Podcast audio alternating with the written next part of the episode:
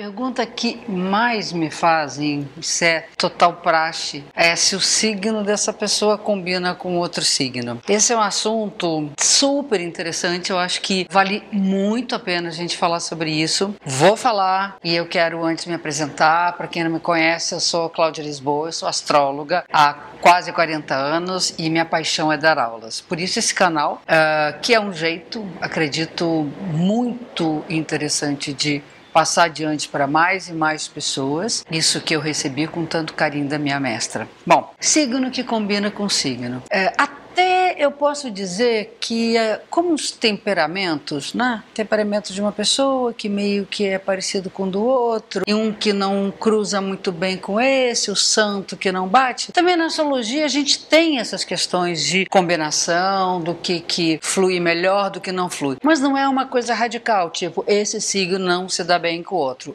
Obviamente não. Primeiro que a gente não tem só um signo, então é uma combinação de vários fatores. Vamos imaginar que a lua é o emocional. A lua cruzada com o mapa da outra pessoa, com os outros signos, é fundamental para a gente entender como é que essas coisas afetam um ao outro. Então, já começa por aí. Mas eu acho interessante é o estudo de quais são os pontos de compatibilidade, de entendimento e onde dá defeito, onde é que as coisas não funcionam. Não é tão radical assim.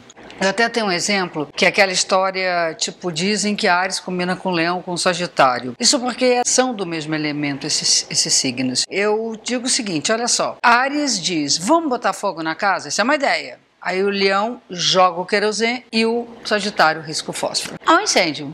Aí dizem que Ares não combina com câncer. E câncer é aquela coisa toda dos afetos, das memórias. Aí Ares diz: Vamos botar fogo na casa? Câncer diz: Imagina, só sobre o meu cadáver, na casa que foi da minha avó, nem pensar. Então, eu não sei, é, tem coisas que podem ser muito interessantes, mesmo quando elas atravessam um pouco o samba, sabe? É, a ideia é que a gente possa entender o que, que o Ares tem com o touro, o que, que o touro tem com o Sagitário, o que, que o Sagitário tem com peixes, e aí sim entender melhor o outro e entender melhor como o outro vê a gente e como a gente é diante dessa pessoa. Sei lá, vamos dizer que a pessoa seja um signo mais das ponderações, do equilíbrio, e às vezes diante de um outro signo essa pessoa fica muito mais impulsiva, mais agressiva. Isso depende das forças que estão em jogo.